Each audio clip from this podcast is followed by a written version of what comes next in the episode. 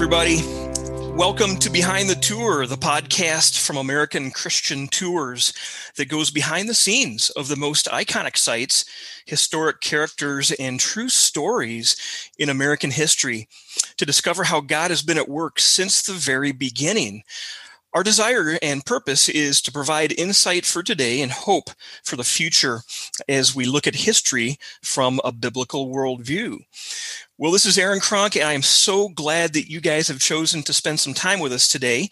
And uh, today we're going to go way behind the tour uh, into the realm of some of the uh, the training and education that our staff at American Christian Tours uh, receives in preparation for leading the tours.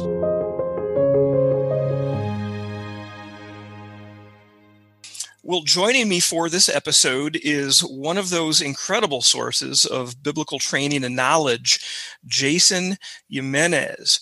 Now, Jason is the founder and president of Stand Strong Ministries and a faculty member at Summit Ministries, whose mission is to equip and support uh, rising generations to embrace God's truth and champion a biblical worldview.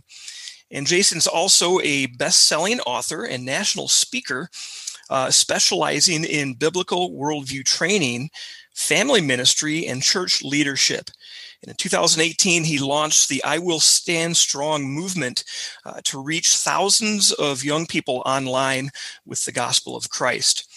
Well, today uh, I'm going to talk with Jason about his new book uh, called Ch- uh, Challenging Conversations, uh, a practical guide to discuss controversial topics uh, in the church and I saw this on uh, the website, Jason, too, that it says if you're tired of avoiding tough conversations, if you want to be a light in the dark world, but you're not sure how, Challenging Conversations is the book you've been waiting for. Well, Jason, welcome to the podcast.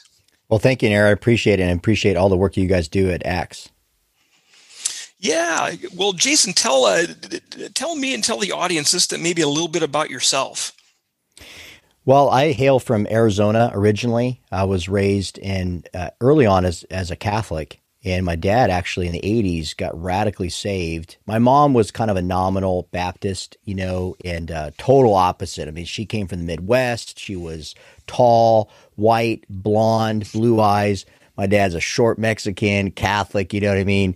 And uh, they actually uh, got pregnant when she was 17, and so shortly thereafter they got married so when I came in, you know, you know, after my my two older brothers, uh, it was tough. It was it was a tough go uh, for my family, and uh, but by the grace of God, and when I look back in my childhood, uh, God's hand was all over it, and um, you know, protected my parents through a lot of difficulties. I'm sure you know a lot of your listeners uh, can attest to growing up with with a lot of tragedy in their life, and then I think a, a, huge turning point in my life was at 15. Uh, it was the day after Fourth of July, and my mother was killed in a car accident. And so one day we're celebrating our freedoms in America with my mother with my mother at her mom's house, at my grandmother's house. Pool party, the whole the whole works. My dad had just bought her a van, and she go she worked at a Christian radio station, so she goes to work, and she was doing a half day. And I remember her calling me that morning and one of my older brothers was staying the night at my grandmother's house with me.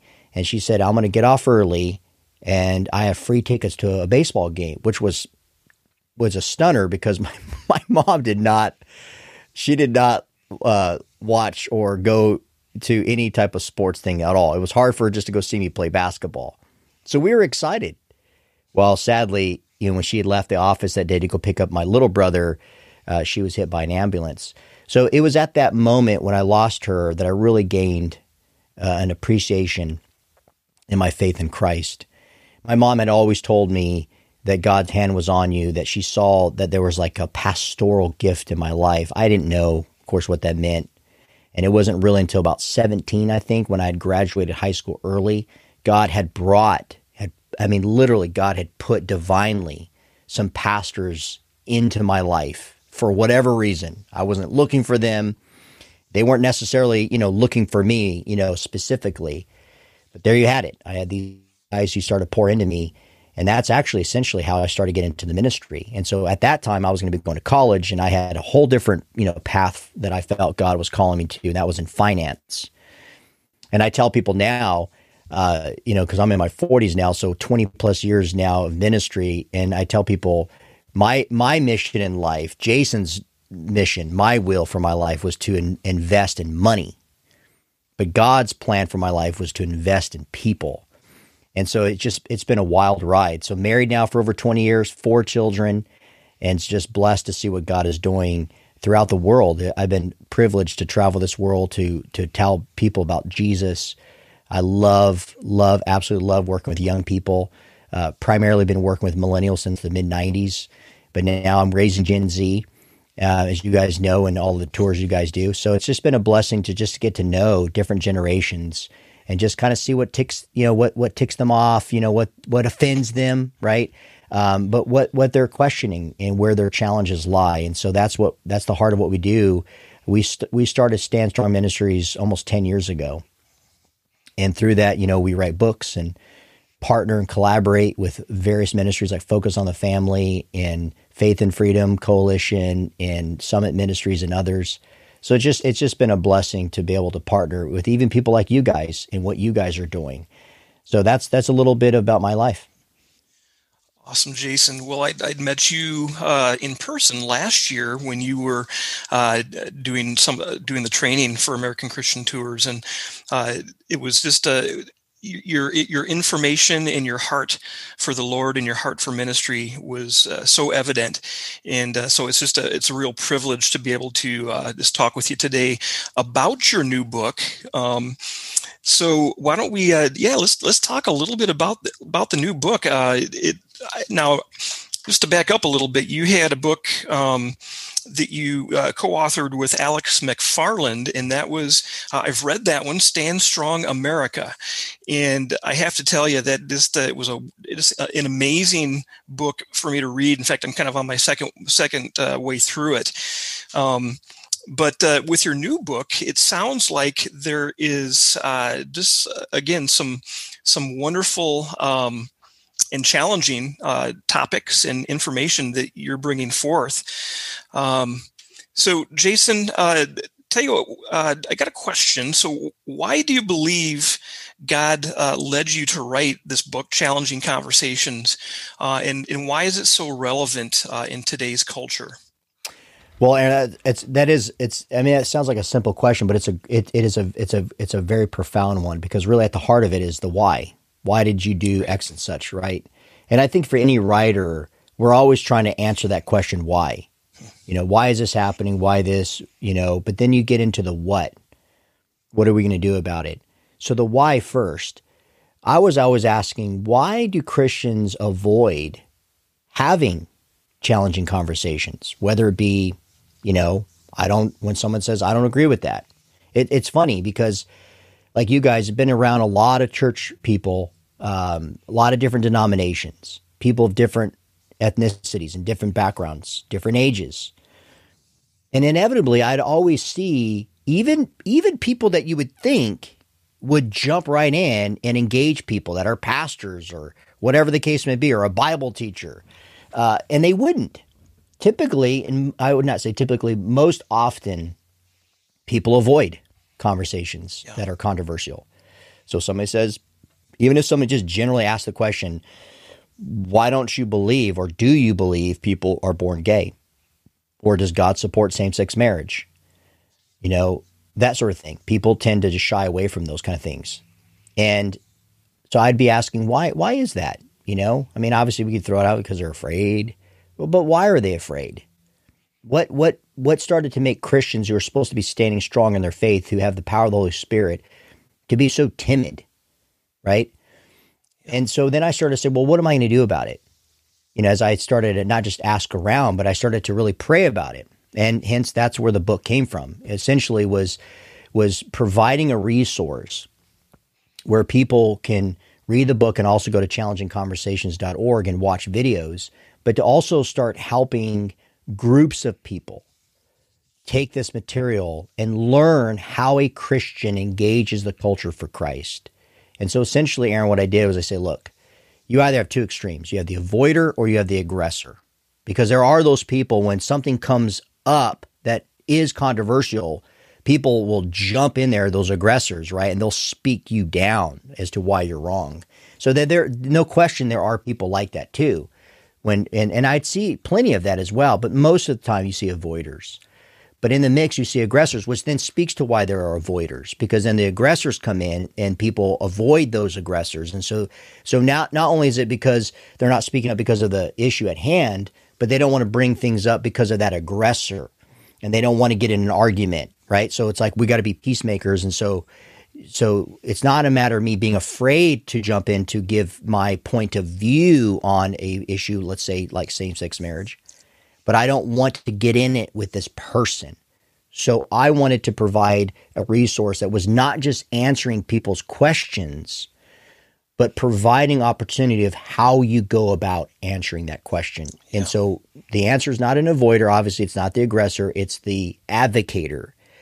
And so in the book, no matter what controversial topic from mental illness to racism, I teach people how they, as an advocator of God's truth, approach whatever topic with whoever you're discussing with at any given time the proper biblical way. And I think that is so yeah. important these days. People want to know how do I go about engaging people in the culture that we're living in today with this cancel culture, right? And everyone's looking for a safe space and they're running to the hills, that kind of stuff. And I want to say, no, a true person who loves God and loves people will mediate, right? They will jump in no matter how awkward and uncomfortable and difficult it is. I will meet you in the middle because I love God and I love you, no matter what your stance is on something. And that's what I'm trying to motivate and encourage people to become is an advocator who's willing to love people, even though their ideas run contrary to your very own ideas. Yeah. Yeah, Jason, and that's you know I, I, just even think about myself in the past, and you know sometimes uh, you know we'd you know at least me personally, I'm willing to hop into a conversation, uh, but sometimes I do I do feel like I lack you know the the, the skills. Um, you want to be engaging, and yet you don't want to just set out to win an argument. Um, and I think that uh, you had mentioned, uh, you know, being an advocator of God's truth.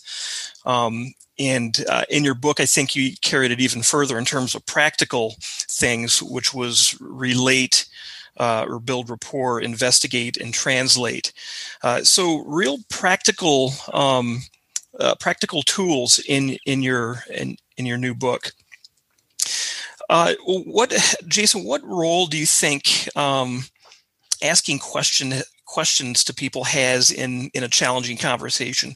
Because i know that uh, again for myself i tend to want to be a little bit more aggressive in conversation and i fail to listen and i fail to ask those questions i think uh, a portion of the time.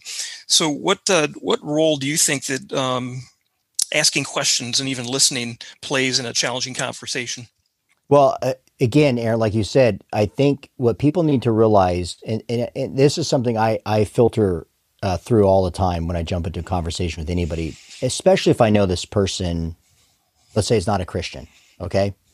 Um, so right off the bat, we don't share Christ as Savior. They don't believe that. Now, obviously, my mission, it should be all of our missions, is to let people know about Jesus. And and just recently, I was with a board member and we were having a lunch meeting. And so, you know, he's just busy, you know, asking questions and we're talking about different things and, you know, giving praise reports and figuring out what we're going to do in this next next initiative. So he was totally all in, including the sushi, of course, that we were eating. But my mission too, though, along the way, is this young waitress who clearly looked like a college student. And I, I always try to look for opportunity. Are they wearing a cross? Is there a tattoo? You know, what kind of hoodie are they wearing? Do they like Nike, Adidas? You know, I mean, just, I mean, I just use anything, right? And uh, sure enough, I, I led into something and we started to have a gospel conversation within like three different times when she came back uh, to service us. And it was a, a great opportunity. But what did I do? I asked her questions along the way. That's what I was doing. So what I was doing, like I, I present in the book, and I do this for every single topic is the three tactics. These are effective tactics. And the first one is to relate. It's to build rapport. Well, one way to build rapport is you ask questions, right? I'm not attacking the person. I'm not trying to prove them wrong. I'm trying to get to know them. Well, how do you get to know someone? You ask them questions. You ask them about their life.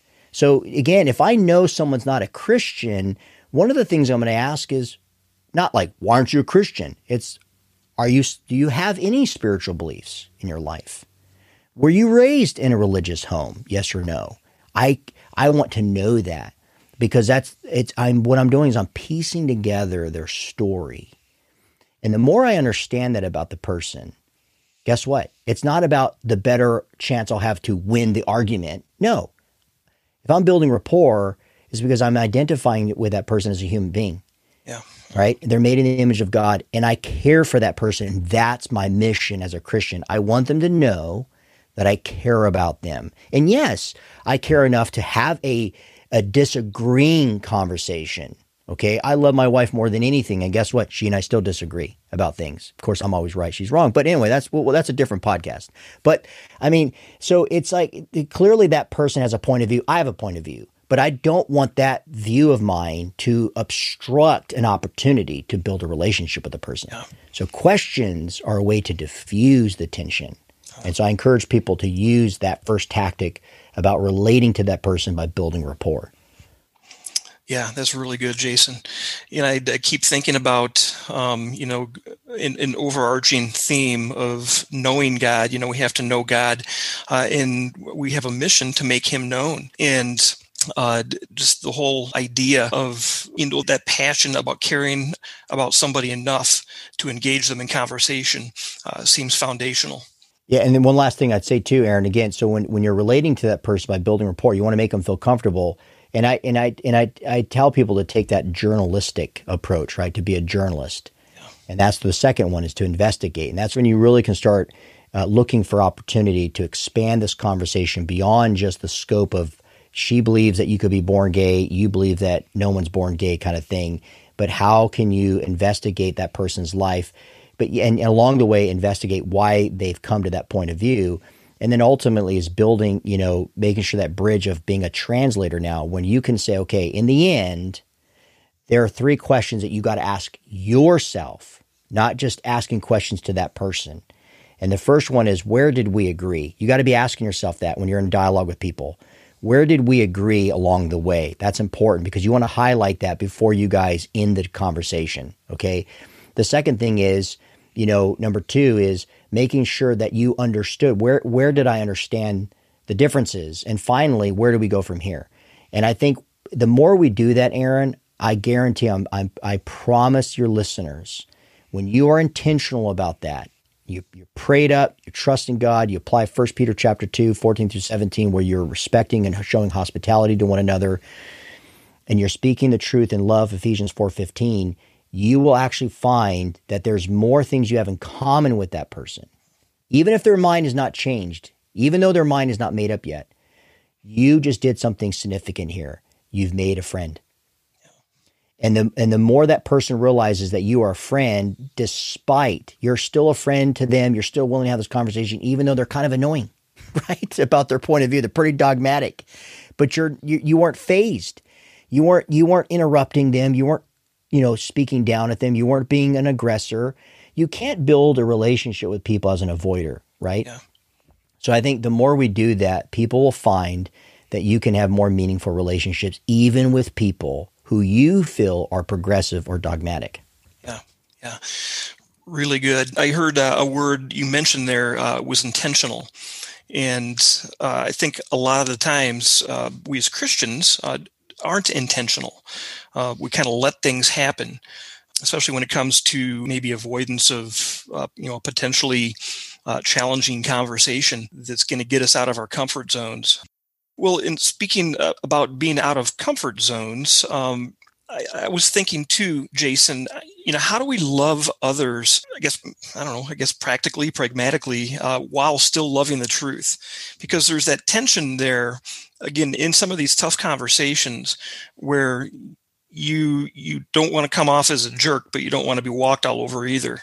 Um, you know you have the truth, but yet how you convey the truth is really important. So how do we how do we maintain that uh, or how do we walk that line and that tension? Well again I, the the mission to your point aaron and there is tension. There's no question.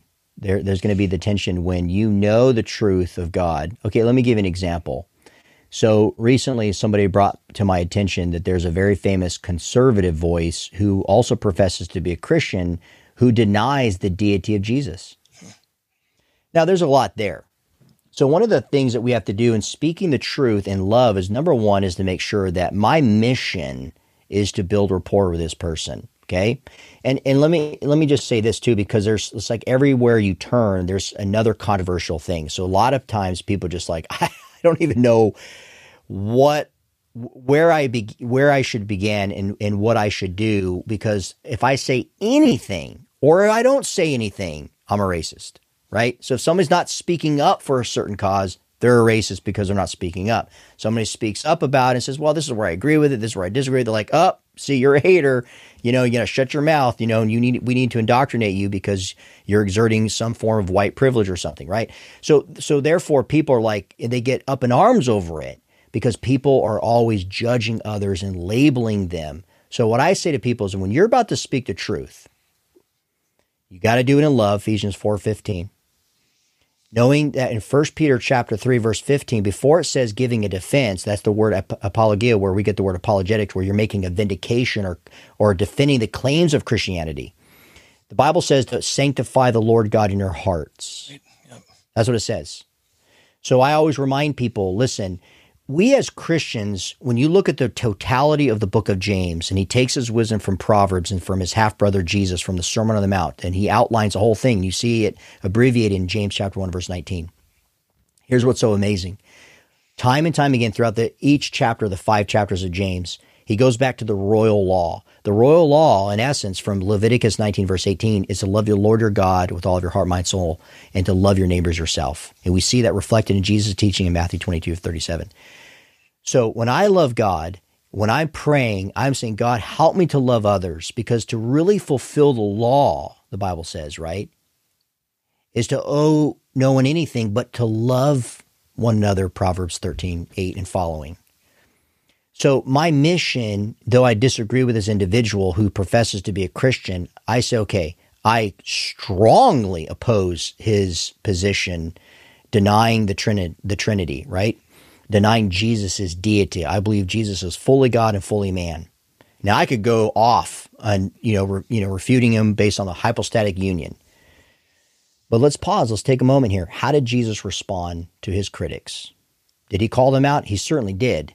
And there are times when you and I, Aaron, need to go toe to toe with certain people, and we're not going to back down. We don't call people names. Yeah. And one of the things I talk about in the book, Aaron, this is very helpful to people. It certainly was for me when we were reflecting on it, writing it, and talking to a lot of people about this. You can critique someone's point of view without criticizing them. Let me say that again because this is so foundational. I can critique that po- that uh, a Unitarian I can critique that point of view and I can refute it, okay, biblically, theologically, apologetically. But I got to make sure that my relational tactics are uh, coinciding with that. Yeah. Where I got to make sure I'm not criticizing, I'm saying, oh, like ad hominems, right? They're attacking the person. Well, the guy doesn't know what he's talking about because he's never gone to seminary. What am I applying there? He's an idiot. That's what I'm implying. But then, then if I use that argument, guess what? That's that's a that's a faulty argument because then guess what? There's a lot of people who hold to Trinitarian doctrine who never went to seminary. So that then the person who's a Unitarian can say the same. You know what I mean? Like that's insulting. Okay. And so we don't we don't we want to make sure that when we're talking to people, we're not insulting them. So that that is going to be the tension because listen, if somebody comes off strong with you, you cannot roll in the mud with a pig. What that means is if they attack you, you don't attack them back. Because if you're standing on God's truth, God needs no defense. God doesn't need you and I becoming his publicist. Right? And and and matter of fact, sadly, what's happening, and again, as an apologist, I have to do I don't apologize for Christianity, but I have to apologize for a lot of Christians because of their demeanor. Yeah. Right? Yeah. And we have to be careful. So there's a balance. And so we got to make sure our mission, if I love God, I got to love people. And as I love people, I love God. And you always have to keep that in the framework of when you engage people, especially those people who can be controversial and difficult. Yeah, really good, Jason. And, and, I think you know praying and going in to those conversations is essential, right? Absolutely. Um, just making sure that uh, you're not going in thinking, "All right, I got everything under control, laid out how it's going to go," um, but I, to really uh, uh, you know bathe uh, you know your your potential conversations and interactions in prayer, uh, and make sure the Holy Spirit is working. That's right. Well, Jason, maybe you could just touch a couple minutes on uh, some of the topics that you cover in your book. Yeah. So one, one now, when we were talking earlier about what made me write the book, so when I was really looking at Aaron, the fact that Christians were avoiding certain topics, and you say, well, what were some of those issues or some of those topics? Well, one of them uh, I was noticing was actually mental illness. Because when the question would come up when somebody say, "Oh, well, you know, I, I have a mental illness," you know, or something, and people you, you see you, there's a tendency for people to, to, to be hesitant. What does that mean? Mental illness? Like, are they normal then? Are they should, should my kids be around this person? Well, then you go even deeper than that. And You would notice that when I'd ask the question, or when the, when it would be presumed, if you will, in a conversation, or even sometimes there's an assumption, an underlining assumption. Well, if this person says that they're a Christian and they're in my Bible study, but they they have these really dark bad days. Sometimes they go long periods of time to where they see a psychiatrist or a psychologist or they're on meds or they say hey pray you know because i'm working you know i have these meds right now and we're trying to get the right dosage and you see people in these prayer meetings they're like kind of freaking out thinking well this person doesn't have faith or this person you know what i mean? That right there started say okay that's a challenging conversation. That's a huge one. And of course you look around the culture guess what? A lot of us are depressed. A lot of us have mental illnesses. Some of us have acute mental disorders. Um, and so I wanted to address that for sure because I've seen a lot of my uh, loved ones have a mental health issue. And we have millions of people who are suffering and they're lonely. And a lot of them don't want to bring it up because they're judged, they feel marginalized. So then I started to go deeper and say, what are some of these other issues that people feel marginalized about? So, substance abuse, divorce and remarriage. What about porn? Right? So, you start looking at these addictive behaviors having challenging conversations about pornography? What about people who are sleeping together? Right? People who say they're followers of Jesus Christ, but you clearly see within scripture about your sanctification, you know, not defiling the marriage bed. And so these are challenging conversations. And yet you see over and over again different points of view that people have. Either it's extreme or it's very nominal uh, when it comes to divorce and remarriage. And so I wanted to tackle these type of things and show people how to properly, according to Scripture, address them. And then, of course, we got sexual identity, same sex marriage issues, racism, politics. So those, in a nutshell, are are the controversial topics that I wanted to address. So, of course, it wasn't easy when you're yeah, dealing yeah. with all of those issues. Well, in those are all you know issues uh, and topics that that many people are afraid to talk about, um, let alone uh, you know willingly engage somebody in a conversation. Um, but I keep you know I keep you know just hearing some reoccurring words in my head, Jason, as you're talking again, just about engage, uh, intentional, uh, you know, in um, you know having a, a, selflessness not just so focused on yourself that you're actually able to be bent outwards a little bit and uh, approach people and engage them in conversation. And you know this this book is exciting uh, that you've written jason because i think that these these are they're, they're practical tools that people can read they can understand and know that are biblically based so it's based on the truth and uh, that's really going to help them not just again just you know go out and be a soldier but go out and uh, intentionally seek conversations because they love them and they care about them enough to do so. Right. Yeah and i and i think that's to your point aaron is remind people is that you know think about real estate. Uh, you know if you literally owned a piece of land you just don't give it away for free. Yeah. and I and or let people just come in there and take it over. You fight for it. And so we have real estate in in these conversations, and a lot of Christians have just kind of thrown it out. Just they've get, they've let people run all over them and start occupying on their own land. And so God has a lot to say, of course, about one's sexuality. God has a lot to say about one's identity. God has a lot to say when it comes to how you are to live out your life for Him. That you're not to use, as Romans 6 talks about, your bodies as instruments of, of, of unrighteousness, but that you're to be slaves of righteousness. What does that look like? You know, when the Bible says not to give yourselves over to certain lusts and desires, what does that look like? And how can we help people? And if people are trapped in this kind of stuff, you know, a lot of times we jump the gun and, and question their salvation or say they can't be saved when sometimes it's a it's a lack of sanctification in their life and they need discipleship, they need mentoring, they need to be loved. And sometimes it starts with that simple question. Hey, how are you doing?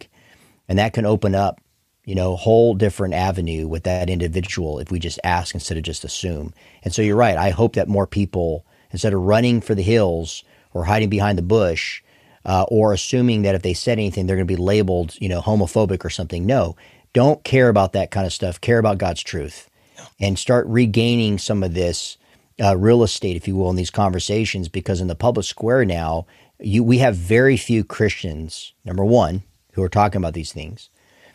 Uh, and number two, we have far fewer Christians who are capable to articulate these things. And that's my job. I want to equip more Christians to be able to engage the culture for Christ on these topics. Yeah.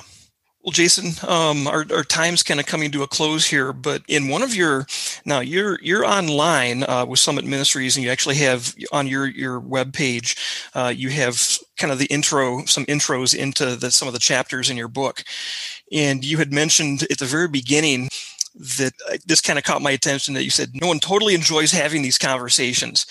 And yet how can we how can you know just really briefly jason how can we in your opinion just uh, have, have that joyful attitude on not going oh i got to have another conversation with this guy um, but you know really uh, have that joy in engaging people uh, intentionally in in what we know are going to be tough conversations yeah, I would say four things to that. Number one is pray that you would be joyful to have those conversations, realizing, again, one of the reasons why we pray for that. Uh, even the Bible says, you know, in Colossians chapter 4, that in our prayer life, that we're to be, have three things. One is we're to make sure that we are steadfast in our prayers, right? Number two is that we are to make sure that we are uh, thankful uh, in in our prayers. And number three, we got to be watchful in our prayers. So when I look at that, when we're praying, that we're being watchful, saying, okay, God, what are you doing?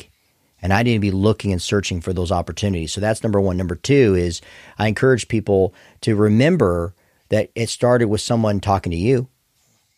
At some point, somebody was willing to talk to you about something. I mean, I hear some amazing stories of how somebody just was relentless. I mean, I'm talking like guys who I respect and hearing their stories like Lee Strobel. You know, he's got his movie that came out because of his wife. His wife gets saved and he uses his journalistic skills to to refute Christianity to prove his wife is a nut. Think about that. Like she is story. dead wrong and he gets saved.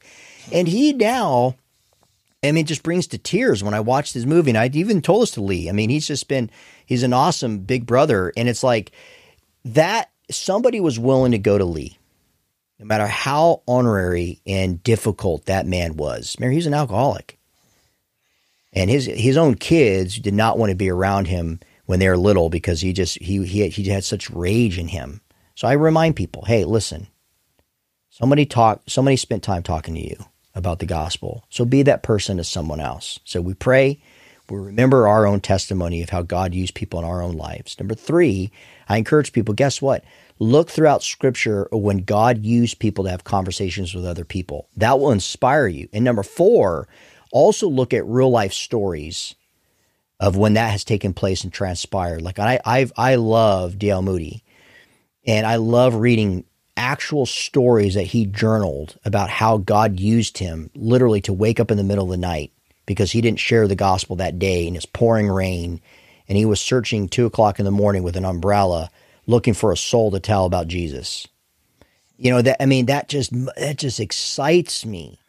Now, you know, not reading that that can actually hinder, right? So I encourage people pray, think about your own story, read the Bible and stories about that and look at other modern accounts of how God used other people because that the reason why we give testimonies Aaron and I wish more churches would do this because it's life changing.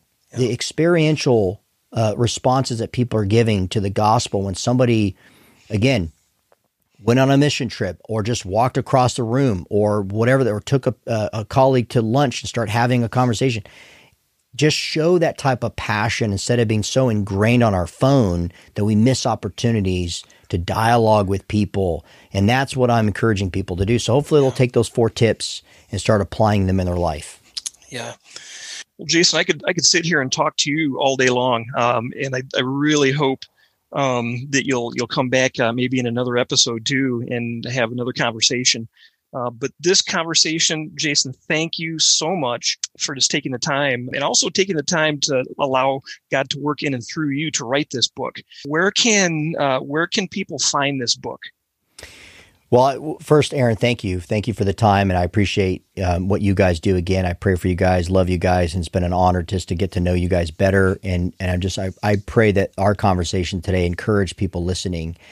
But they can find out more about the book. They can go directly to the website challengingconversations.org and there's free videos there's free download things for study guide groups that they can be using we have churches all over the world using them so I, encourage people to take advantage of that the book is available where books are sold.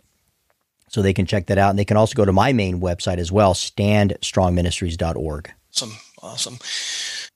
Well, Jason, all of God's blessings to you uh, in the future days as you stand strong and as you continue uh, to encourage people and uh, to help lead them and help them think about critically uh, the issues at hand, again, from a biblical perspective, and how God will use those conversations for His glory ultimately, uh, and uh, for the encouragement of, of our hearts too. Thanks for listening uh, today. We hope you'll spend more time with us in the future uh, podcasts, and we hope to have Jason back again at some point. But thanks for listening, and we'll talk to you soon.